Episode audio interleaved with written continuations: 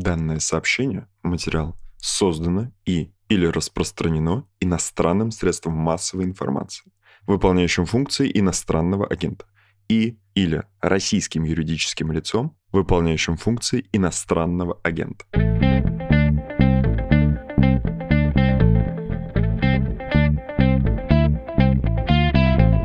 Вами ежедневный подкаст «Медузы. Что случилось?». Он посвящен новостям, которые долго остаются важными. У микрофона Владислав Горин и директор Института экономики и транспорта Высшей школы экономики Михаил Блинкин. Михаил Яковлевич, здравствуйте. Добрый день, здравствуйте. Мы с вами еще в довоенные времена разговаривали, и, честно говоря, пустяковыми, несколько житейскими кажутся те темы. Сегодняшнюю я бы описал как э, то, что России будет трудно перемещаться. Людям, которые живут в нашей стране, окажется намного сложнее ездить в другие города, снизится мобильность и, как говорят военные, связность. Я могу попробовать объяснить. Есть ощущение, что сколько бы самолеты не национализировали, чтобы не говорили, что без немецких технологий можно строить наши поезда или там продорожную технику, да, тоже говорится об импортозамещении. Нашу большую страну ждет уменьшение связности, экономический фактор тут тоже важен, на что строить инфраструктуру, на что субсидировать билеты, на что их покупать людям. Ну и, в общем, автобусы и микроавтобусы, медленные, небезопасные, утомительные, выглядят самой перспективной в смысле процентного роста пассажирпотока отраслью. Давайте разберем то, как транспортная система будет устроена в новые непростые времена, а потом вы подведете итог, не слишком ли я сгущаю краски. С самолетов, наверное, начнем.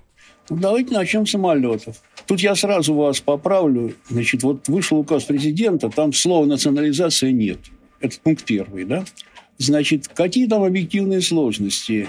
У нас с вами, если брать регистрацию в иностранных э, регистрах авиационных, это штук больше 700 единиц.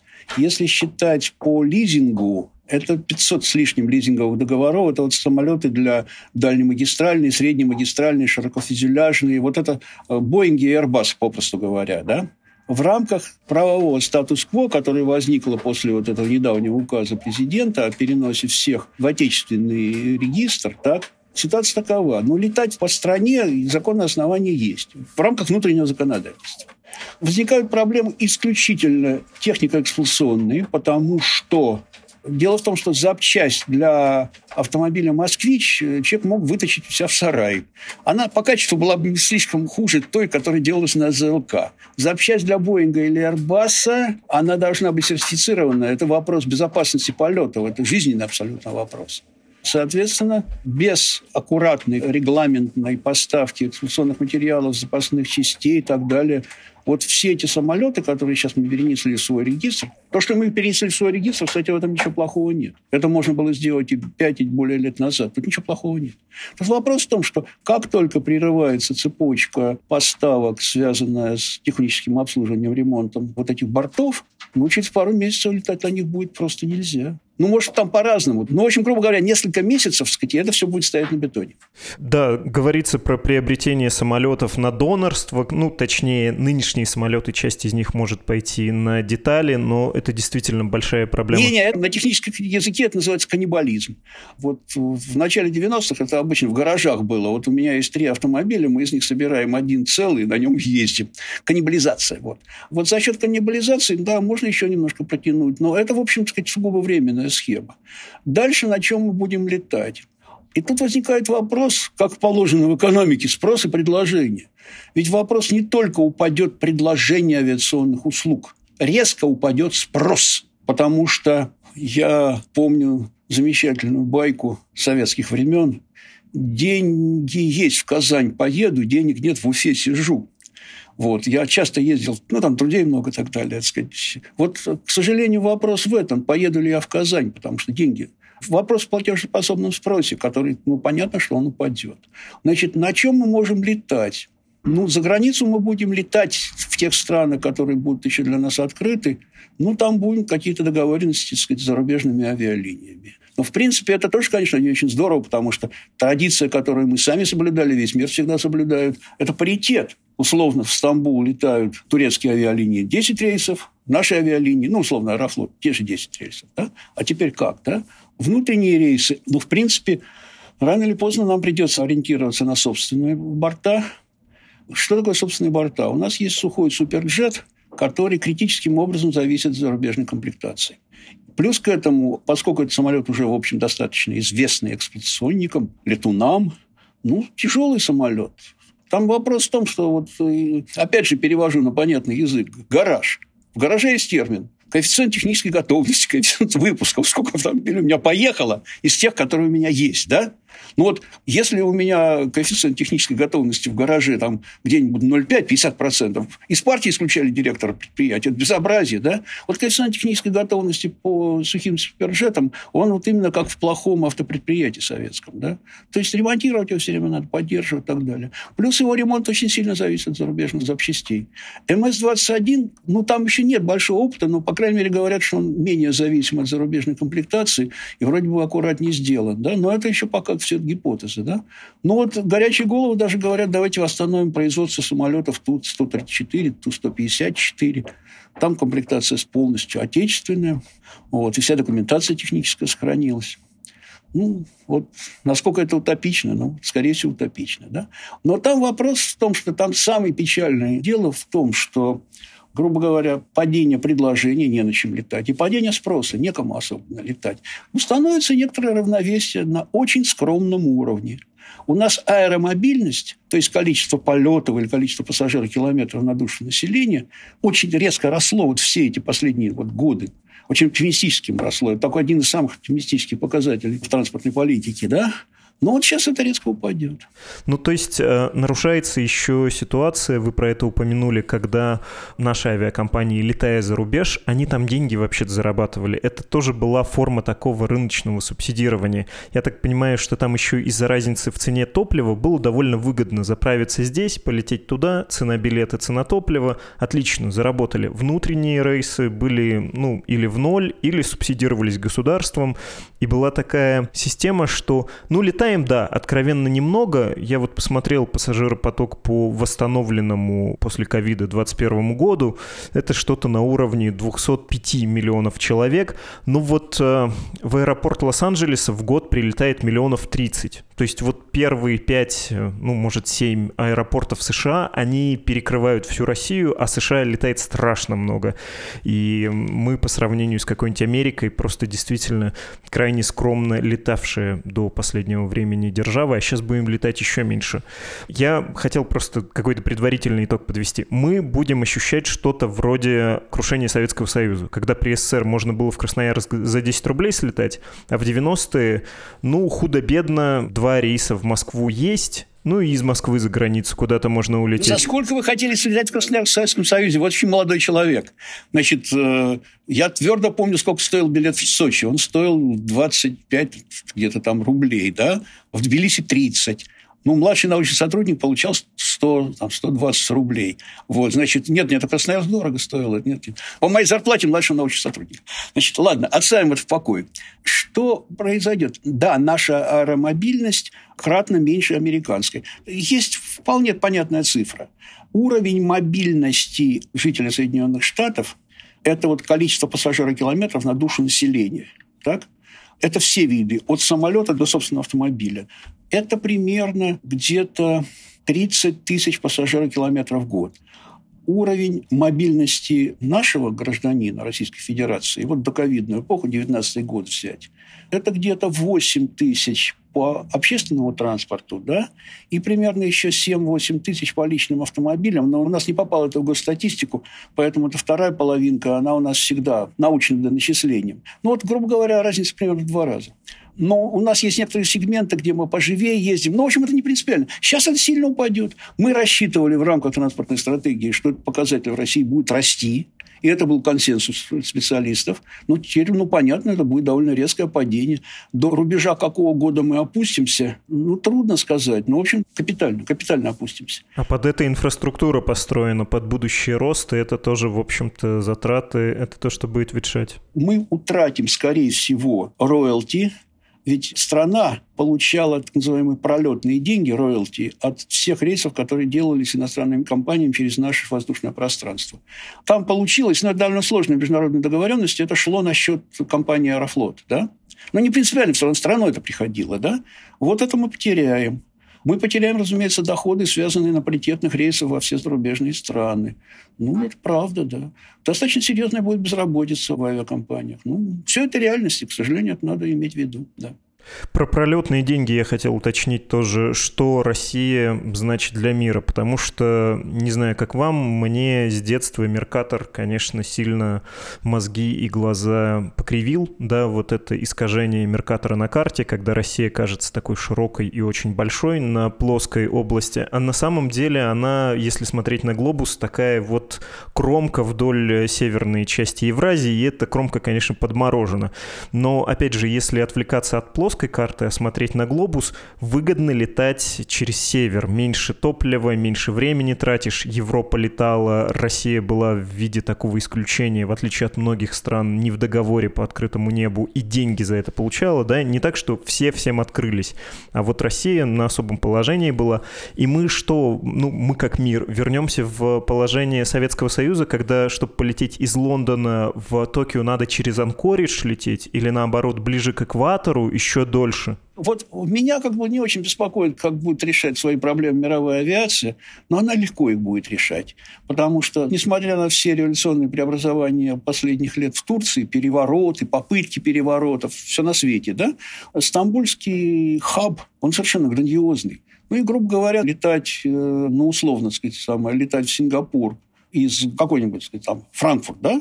Ну, Франкфурт, Стамбул, и дальше там примерно по шелковому пути, а шелковый путь всегда шел южнее границ Российской империи, да, они решат свои проблемы. У нас будут большие проблемы. Да. Это примерно 300 миллионов долларов в год в лучшие годы было роялти. Ну, вот мы эти деньги потеряем, да, ну, значит, потеряем. А самое главное, что установится баланс спроса и предложения просто на очень скромном уровне. Хорошо, давайте к поездам. Правильно ли сказать, что последние годы пассажиропоток там сокращался, и не потому, что все разбогатели и стали летать, а потому что РЖД еще сокращало количество поездов? Тут совершенно разные вещи. Самая главная позитивная тенденция, которая в железных дорогах проявлялась в последние, даже несмотря на весь ковид, это то, что вековая мечта сначала советских, а потом российских транспортников начала осуществляться. Какая это была вековая мечта? Избавиться от пассажиров? Не, не пассажиров, транспортных ученых, транспортных экспертов. Вот, казалось бы, Азиатско-Тихоокеанский регион, мощнейший генератор грузов, Западная Европа, мощнейший потребитель грузов. Вот, казалось бы, прямая линия. Нет, вот все эти контейнеры, десятки миллионов теусов, это 20-футовый контейнер, да, их мы везли через Индийский океан, там, Персидский залив, Суэцкий канал и так далее, или вообще вокруг Африки. А вот прямая линия, казалось бы, да? И вот решалась задача, она инфраструктурная, она с таможенными формами, масса, так сказать, институциональная, инфраструктурная и так далее. И вот в последние годы удалось нарастить контейнерный поток, Азиатско-Тихоокеанский регион, Западная Европа, но в основном Китай, конечно, до полутора миллионов теусов в год. Это по сравнению с этим мировым потоком десятки миллионов, в общем, скромно. А по сравнению с тем, что раньше мы возили 200-300 тысяч, а теперь полтора миллиона вот в удачные годы, да, 21 год, значит, это было грандиозно. И там была очень хорошая перспектива. Куда денется эта перспектива? Ну, к сожалению, в никуда. Теперь по поводу пассажиров. У нас с вами, э, в общем, сказать, никуда не девался, а в некоторых сегментах даже рос. Это вот э, пригородное сообщение железнодорожное, так? Хотя тоже были проблемы. Что касается дальнего сообщения, ну да, там было некоторое падение, да.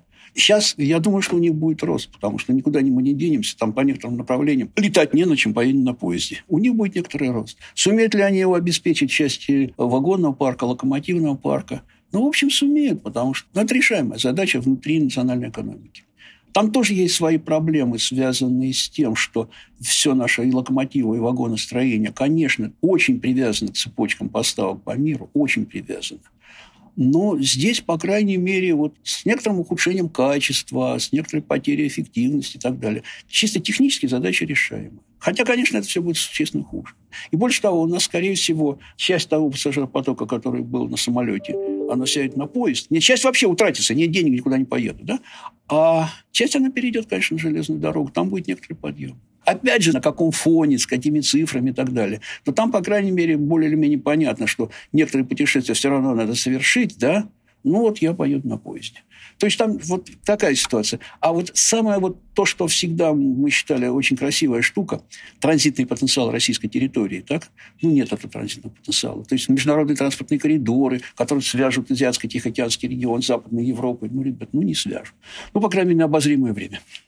Понятно. Я про поезда еще хотел уточнить. Э, всякие ласточки-стрижи — это немецкие технологии, сименсовские. Насколько это принципиально? Это же была вот эпохи больших денег, большая мечта любого бюрократа. Давайте дотянем до нашего региона, например, до Екатеринбурга, ВСМ, высокоскоростную магистраль. Вот красота будет. Не совсем это выглядело оправданным с точки зрения транспорта тогда, но даже если бы это было построено сейчас, то, кажется, не на чем было бы ездить. Значит, давайте по-простому. ВСМ или High Speed Rail – это высшая лига пассажирских железных дорог. Именно высшая лига. Эта высшая лига, она развивалась невероятными темпами в Китае. То есть у них сейчас где-то под 40 тысяч действующих High Speed Rail, да, и примерно столько же в стадии строительства. Ну вот, скажем, вся Европа это где-то 15-16 тысяч high-speed rail, и примерно столько же строится. То есть это вот вся Европа. То есть в Китае вот этот ВСМ и эксплуатируется и строится больше, чем во всем остальном мире в сумме. Мы мечтали, э, это было, так сказать, э, господи, сколько лет все это обсуждалось, я во всем там участвовал. Сначала сделать Москва-Питер, Москва-Казань, потом снова Москва-Питер, Потом были мечты, нам китайцы это сделали, я участвовал в этих переговорах, китайцы отвечали очень просто мы, в отличие от американских финансовых спекулянтов, не даем денежных кредитов. Вот у вас будет записи на счетах в суверенный долг, и за эти деньги придут наши подрядчики, построят, и наши поставщики рельсы, вагоны и так далее. Да? Мы это сделаем. Другой вариант – построить самим и сделать э, вагонный локомотивный парк на основе кооперации с э, ведущими мейджорами сказать, мирового машиностроительного рынка, ну, немецкими, скажем, франком, канадскими, бог весь какими, там, Бомбардия, Сименс, Альстон. Понятно, да? Все это сейчас, конечно, абсолютно не актуально. Потому что хоть какой-то смысл High Speed Rail – это когда вот у меня, так сказать, трафик от А до Б исчисляется многими-многими миллионами пассажиров в год. Сейчас неоткуда взять просто. Нам бы сохранить железнодорожное пассажирское сообщение хотя бы в традиционных форматах. О том, что High Speed Rail сейчас будет не актуально очень долго. Очень долго. То есть э, зачем нам еще больше увеличить кредитные отношения с Китаем, когда вот мы построим это? Сколько у нас пассажиров, которые будут готовы за эту экономию времени платить дополнительные деньги? С High Speed Rail там есть две модели. Европейская, когда вот на трассе, условно, Париж, Лондон или там Брюссель, Лондон, человек реально, его время, называется value of time, да, оно достаточно дорогое, что он готов доплатить, чтобы его так быстро привезли. Это европейская модель. И то там, так сказать, внеэкономические вещи, скажем, там была большая субсидия Еврокомиссии на туннель под Ла-Манш. То есть это уже вот в рамках обычной трафиковой окупаемости это не очень проходит. Да? Все остальное бизнес as usual, обычный бизнес. Да? В Китае совершенно другая идея. Какой там value of time китайцы не знают ни один ученый в мире. Но ВСМ у них способ подстегивания роста национальной экономики, связанности территории и так далее, и так далее. То есть такие общие соображения стратегического плана. Да? Но вот есть две модели. У нас другая сейчас модель будет абсолютно не актуальна. Да, есть поговорка же про немецкие поезда, что богатые люди ездят на поездах, бедные на самолетах, потому что на поезд ты сел в центре города, в центр города тебя доставили достаточно быстро, все вот компактно. Вот дело, у тебя на самолете... твое время от дома до дома, от двери от двери, ну да, так сказать, вот я в Лондоне сажусь в центре города, я сажусь на этот high-speed rail и приезжаю в центр Парижа. И мне не нужно ездить, так сказать, в Шарль-де-Голь, никуда, так сказать, вот я Понятно. Да, это, так сказать, вот некоторый сегмент, но вот было считано, это нормальное моделирование транспортное. Значит, вот считано, вот есть сегмент пассажиров, которые будут готовы платить. Значит, вот эти вещи я с удовольствием занимался, даже научные статьи писал.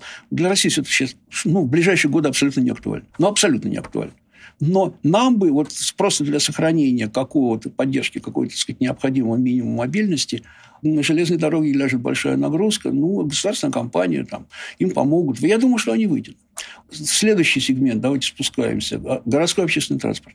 А, я бы поговорил про междугородный автотранспорт и общественный, и транспортный, потому что тоже ничего доброго я не вижу. Я, конечно, профан, но когда я представляю, на какие деньги, где их взять, будут строить дороги, в том числе платные, ну, то есть дороги это будет дорого. Платон в случае с транспортом тоже не дешевеет и никуда не исчезает. А, автопарк вообще, кажется, одни слезы.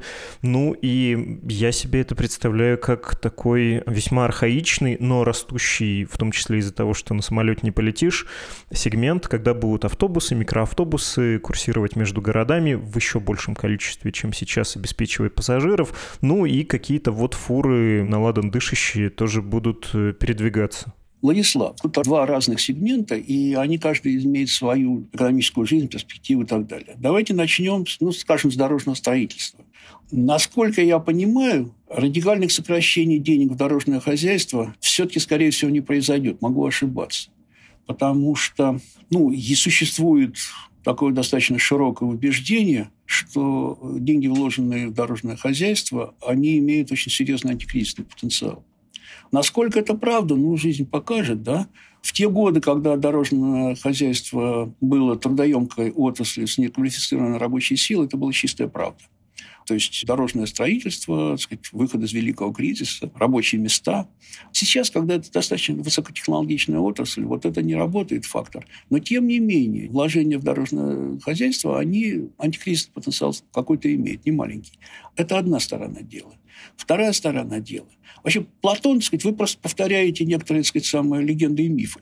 Платон, ну, как бы сказать, ну, понимаете, Ротенберг сильно отличается от Цукерберга по эффективности компьютерных решений, но с точки зрения экономики это 0,0.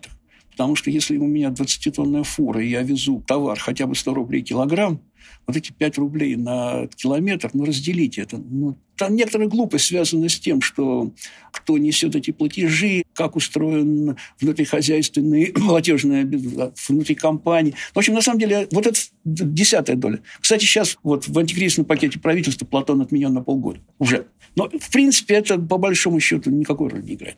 Теперь перевозочная проблема. Самая хреновая перевозочная проблема, что гигантский объем вот тех самых логистик грузовых, которые позволяли нам вот до последних недель приходить в магазин и покупать какие угодно товары. Да? Вот вся эта логистическая система сейчас находится под жутким совершенно стрессом, который связан с отзывом, уходом с рынка держателей гигантских этих контейнерных парков прекращение таких-то логистических цепочек. Вот это огромная проблема, я думаю, ее будут решать в самую первую очередь, потому что как бы мы плохо ни жили, как бы там ни было падение экономики, но вот нарушить торговые цепочки, которые мы приучили миллионы горожан, да, это будет дороже, это будет примитивизация ассортимента, все на свете, да. Но пустые полки, это, я думаю, что все-таки до этого не должно дойти. Там какие-то решения будут приниматься. Сейчас э, все это на столе лиц, принимающих решения. Я думаю, там какие-то сдвиги будут, да. Что касается самого автопарка. Если говорить про общественный транспорт, то единственное транспортное средство, которое не использует зарубежную комплектацию, называется ПАЗик. Вот «Газель», кстати, почти не использует. Последние годы все реформы общественного транспорта в городах России были направлены на то, что вот этот сегмент из африканской модели, вот маршрутки по-английски «jitness», в Международном союзе общественного транспорта называется африканской моделью. Меня, правда, из Международного союза на прошлой неделе исключили. Не только меня, всех русских участников. Там русские участники крупнейших предприятий, типа метрополитена, московского, питерского, да, и некоторые часть в личном качестве, как я, как эксперт. Ну, мне даже WhatsApp писал генеральный секретарь этого союза с глубокими извинениями. Я его хорошо знаю. Ну, неважно. Вот в Международном союзе общественного транспорта вот эта маршрутки это называлось африканский способ перевозки. И наши африканские коллеги даже острили, что вот у нас это староафриканский, а вот теперь мы сделали красивое. Неважно, мы вернемся к африканскому способу перевозки, чистая правда, потому что тут и инженерная сторона дела, и финансовая. Вот в России выпускаются, ну, скажем, «Витязи» трамвайные вагоны. Это абсолютно европейский класс. Их показывали, вот последняя выставка была Международный общественного транспорта, проводил это до ковида в Милане, да. То есть там было что показывать, да. Мы делаем вполне приличные автобусы. Потому что советские автобусы это были ведра с гайками, ужасные совершенно, да. То, что мы сейчас делаем, ну, это не такого класса, как Витязь, но это вполне пристойно. Вполне пристойно, ничего плохого не могу уже сказать, да.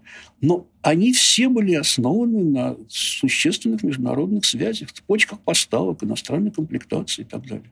Но если движки Мерседес делают лучше всех в мире, там еще есть несколько заводов в мире и так далее, ну зачем изобретать велосипед, ребят? И вот все наши современные подвижные составы, что в автобусе, что трамваи, да, это все останется под очень большим вопросом. Потому что возврат к отечественным двигателям, которые мы использовали вот во времена ООНы, ну да, мы можем вернуться, но это не очень хорошо. Соответственно, сказать, это инженерная сторона дела, а это еще финансовая сторона дела. Вот за то, чтобы человека перевезли в городе, он всегда платит либо в качестве налогоплательщика, городской бюджет, да, либо в качестве пассажира, билетик покупает. Но если и то, и другое, так сказать, вниз, да, ну вот за счет чего я могу это сделать? За бесплатно приличный общественный транспорт не бывает нигде в мире. Ну вот там будут огромные проблемы. Но опять же, как в случае авиации, я обязан говорить о, во-первых, примитивизация предложения вместо элегантного общественного транспорта типа «Витязи», да, вот опять эти маршрутки, да, а вот, кстати, вот вся эта реформа в сторону элегантного современного общественного транспорта она далеко не везде прошла, даже в успешные годы. В Москве прошла на 5 с плюсом. Да, я только хотел заметить, что все, о чем вы говорите, это Москвы в первую очередь касается. Поищи еще другой большой российский город, в котором был бы хороший общественный транспорт. Нет, нет, нет. На самом деле, прямо перед вот этим сегодняшним кризисом была принята грандиозная совершенно программа обновления подвижного состава и реформы общественного транспорта в городах России с участием веба, больших лизинговых компаний, бюджетных строчек. Там на самом деле вот сейчас, вот прямо этот 21 год, была принята совершенно грандиозная реформа, во всех крупных городах России полностью надо поменять документы транспортного планирования в расчете на это светлое будущее. Вот так мы сами этим занимались. Ну, конечно, это, к сожалению, вся эта программа отложится на неопределенное время мы вернемся к этим самым. Вот у нас обычный город, сказать, как он ездил, сказать, начиная с 90-х годов. Ну, кто может на машине, на машине, кто нет, на маршрутке. Да? Вот города наши к массовой автомобилизации не приспособлены и никогда не будут приспособлены, даже независимо от экономических кризисов. Да? Но там еще возникнет вопрос деградации парка деградация парка будет совершенно очевидной, потому что, естественно, обновление, вот эти процессы в маломальски благополучных странах, они происходят очень энергично. Да? В России начался этот процесс вот, списания старья и появления новых автомобилей. Да? Но сейчас он затормозится. Будет такая деградация парка за счет того, что хорошие модели будут заменяться, ну, условно говоря, китайскими, да, или просто стареть. Дальше. Вместо фирменного ремонта, который только-только налажен был в больших городах, когда, так сказать, я на свой автомобиль не ставил железки, сделанные в сарае, да, ну, вот у нас контрафактная, так сказать, самая вся эта фигня, так сказать, ну, а что делать? Это скажется на всем на свете и на эффективности перевозок, на безопасности. Ну, это реальность. Вот. Какой еще сегмент мы поговорим с вами, сказать, самое, значит, задавайте вопрос. Мне кажется, что мы основное обсудили. Не уверен, что нужно идти во флот, э, в речной и морской. Нет, нет, на самом деле с морским что, флотом да. там все совсем мрачно, потому что у нас же основные морские перевозки обслуживают компании, неважно, они наши или не наши, они по чужим флагам. С речными вот внутренние водные, там же, опять же, были очень оптимистические надежды на то, что это будет собственный флот, это будут нормальные дноуглубительные работы, мы вернем объемы на внутренний водный транспорт. Там были вполне реалистические программы последних лет, вполне реалистические. Потому что, ну, как выяснилось, что в России мы научились делать вот эти самые суда для речки, да, вполне приличные. И уже рассматривались программы поддержания гарантированных глубин, обустройства фарватеров. То есть там масса вещей, ну, как на дорогах. Вот точно такая же штука, да? Но это все, опять же, будет отложено. Я помню, в 91 году писал записку из Минтранса в Минфин, или не помню откуда, куда, но я писал, что углубительные работы на реках России не прекращались в Первую и Вторую мировую войну. Ну, я думаю, углубительные работы мы не будем прекращать. Я надеюсь, по крайней мере, на это. Да? Но вот если говорить о самых острых вещах, это, конечно, авиация и это общественный транспорт, где мы только-только вот после этого примерно там, 30 лет ну, за исключением Москвы, да, в Москве это началось раньше, да? мы только-только приступили к э, переводу общественного транспорта в цивилизованные современные форматы – Вот я помню от Мехамеда Мезгани, генеральный секретарь Международного союза общественного транспорта, когда он приезжал в Москву, я его водил, показывал и так далее. Сказать. Он, ну, он радовался, как ребенок, понимаете. Вот мы вернулись к этому. Мезгани совершенно потрясающий дядька. Он бельгиец тунисского происхождения, он говорит на всех европейских языках, он жуткий русофил, он сюда приезжал. Я его прошу, Мухаммед, сказать, лекцию надо прочесть для мэров городов и там, главных архитекторов. Скинь график. Ни денег, ничего. Но вот он приезжал, радовался, что мы приходим к этому цивилизованному пути, да? Ну, опять будет отложено на неопределенное время. Москву бы удержать в приличном состоянии. Да, самое обидное, когда вы говорите про примитивизацию и про снижение по всем статьям, еще и безопасность. Если ты делаешь это дешево, это не может быть хорошо. Но вот про безопасность автомобильную, вот даже транспортные происшествия, могу сказать, это одна из моих таких узких специальностей, книжку писал. Значит, ситуация вот какая.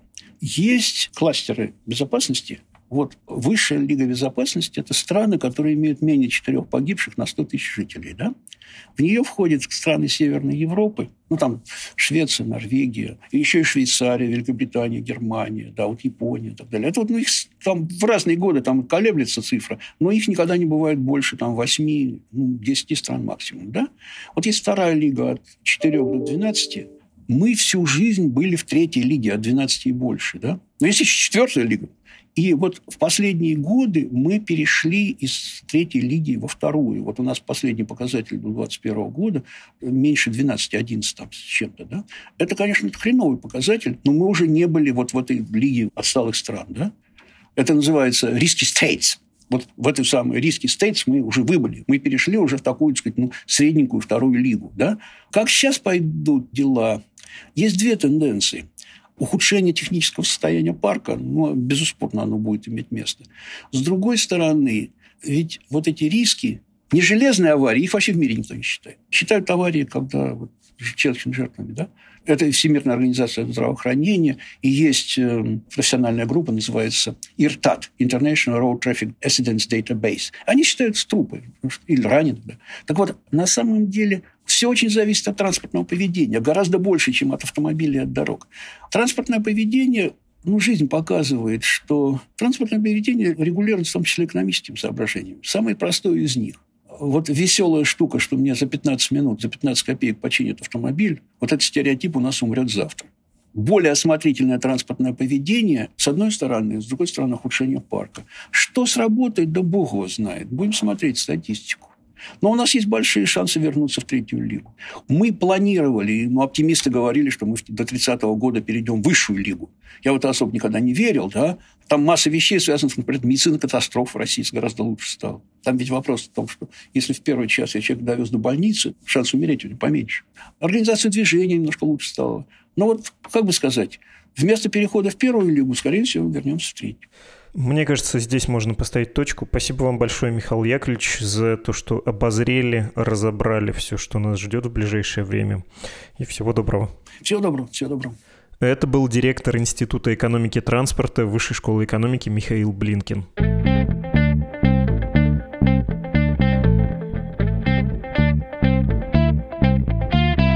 Открыл этот наш эпизод слушатель Антон. Спасибо, Антон, что прочитали объявление об иноагентстве. Кстати, в комментариях вижу много бравурных заявлений, что, мол, пора вообще «Медузе» отказаться от этой иноагентской начитки. Зачем вы это делаете? Есть и очень резкие, такие принципиальные комментарии, даже обвинения. Поверьте, не особенно нам нравится всем этим заниматься, и мы не имеем большого желания все это указывать перед началом любого своего материала. Но пока это снижает риски для издания и его его сотрудников. Особенно резким комментаторам я рискну посоветовать немножко повзрослеть, что ли, вести себя как-то более зрело. Вряд ли, если вас задерживает полиция, даже незаконно, даже возмутительно, вы начнете драться, оскорблять сотрудников, нарываться на побои. Ну, так ведь? Ну, вот тут примерно такая же ситуация. Поверьте, когда будет совсем бесполезно, мы, конечно, откажемся от этих предуведомлений. Они совершенно возмутительные, бесполезные, ненужные. Как бы мы с ними ни шутили, какие бы игры с вами, слушателями, не придумывали, какие бы приятные эмоции общение с вами нам не доставляло. Ну, конечно, когда-то мы с этим завяжем. Пока не время. Чтобы оставаться с «Медузой» на связи, подпишитесь на email рассылку «Медузы», ссылка в описании. Телеграм-канал издания тоже хорошая вещь. Поддержать «Медузу» финансово можно на странице support.meduza.io. Если у вас есть друзья за границей, обратите их внимание на наше издание, пожалуйста. У нашего издания недавно появились специальные страницы, которые объясняют жертвователям из США и Европы, что это за СМИ такое, которое нужно поддержать. Они и сами, собственно, могут зайти на англоязычную версию «Медузы» и составить мнение о нас. Электронная почта для связи с редакцией подкаст собакамедуза.io. Это был подкаст «Что случилось?» о новостях, которые долго остаются важными. Всего доброго. thank you